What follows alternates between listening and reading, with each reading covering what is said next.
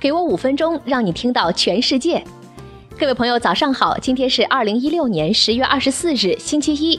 五分钟听世界，问候您全新一周。首先来看昨夜今晨全球 news top ten。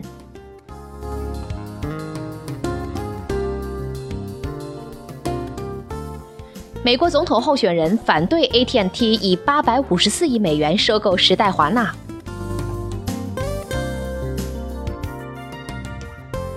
中国取代美国成为苹果应用商店最大市场。英国银行家协会表示，如若脱欧，各大银行将把业务迁出英国。苏格兰皇家银行面临窘境。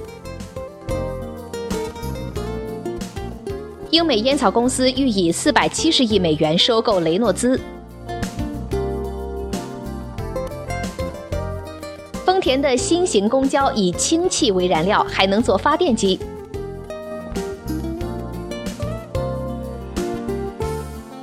纽约州州长同意对某些租赁广告处以罚款，Airbnb 几小时内上诉。学院幽默的第一个虚拟现实系列，概述美国史上杰出总统。脸书做出新的调整，加快新闻推送速度。爱国者对停用 Surface 平板，微软发声辩护。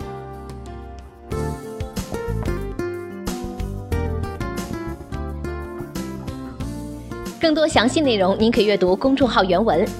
接下来，我们一起分享今天的文章。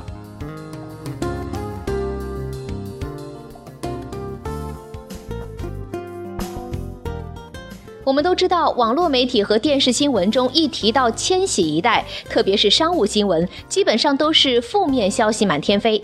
但是您可不要被这些新闻所迷惑了，其实他们都是优质客户，你绝对想做他们的生意。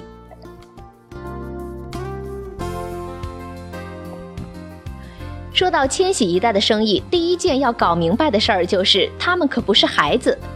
虽然没有明确的定义，皮尤研究中心认为，千禧一代是十九至三十五岁之间的年轻人。这些人呢，正在按部就班的生活，到了二十多岁，许多人结婚成家生子。他们中的有的人做到了单位的中层，甚至是高层。现在的千禧一代比其他年龄段的人都要多，所拥有的购买力也更强大。二零一五年的数据大约是二点四五万亿美元。所以说，如果商家想把千禧一代的生意做到极致，咱们今天不妨一起来听听下面的建议。首先，第一条，接入手机端。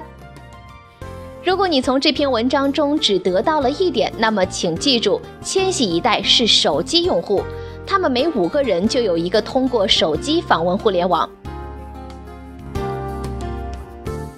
二。重视社交网络，比如 Facebook。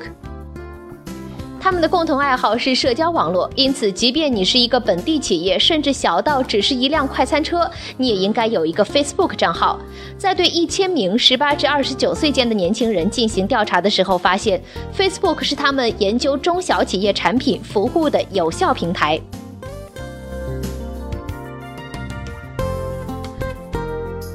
第三条是点评。这个调查还揭示了针对千禧一代的卖点——点评。对于这个群体来说，点评比其他信息更为有效。不只是 Facebook 上，当他们网上购物时，他们经常会看其他人的点评。Bright Local 的研究发现呢，百分之九十七的十八至三十四年龄段的年轻人通过其他人的点评来判断该商家的服务。四、优惠券。如果你想谴责学生透支消费，但千禧一代的一个特点却是节俭，他们喜欢优惠和折扣。与他们钟爱手机和 Facebook 一样，你可以尝试在 Facebook 上同他们做几笔交易。另一个开创性的渠道就是优惠券和折扣，通过电子邮件告诉他们可以获取更多的详情。五有责任感的企业。根据二零一六年德勤千禧一代的调查，百分之八十七的被调查者认为，企业的成功不应该仅仅是获取利润，而更应该关注对世界和对社会能做到哪些贡献。如果您不知道从哪里开始，那么可以与当地的非营利性组织合作，来为你的公司做广告。如果社交媒体能呈现合作活动，将会有更好的效果，在新老客户面前展示企业的良好形象。不言而喻的是，如果你在自己社区做得好，也能够获得回报。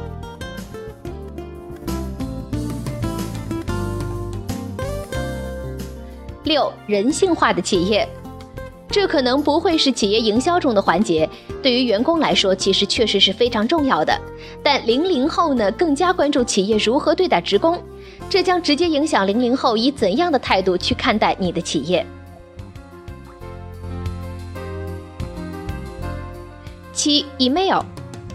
有一个时期啊，人们认为 email 对千禧一代来说有点陈旧了，但研究表明，事实不是这样的，这只是许多研究结论中的一个。与其他类型的营销方式相比，千禧一代中的男性和女性更加偏爱 email，而他们偏爱 email 对企业来说这是一个优势。为什么呢？因为在2016年 WSP 小企业状况报告中，我们发现大多数的小企业都使用电子邮件营销。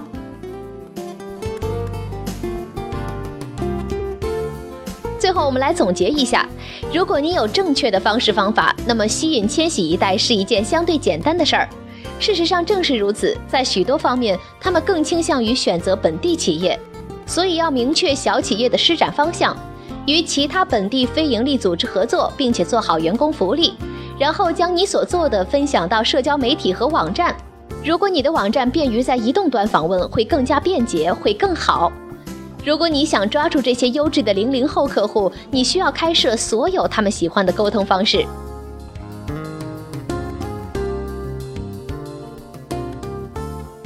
好了，今天的分享就是这样了。同时，更多新鲜资讯，您可以关注微信公众号“五分钟听世界”，我们将在第一时间为您传递全球重磅资讯，有度、有料、有声的新闻就在这里。明天见，再会。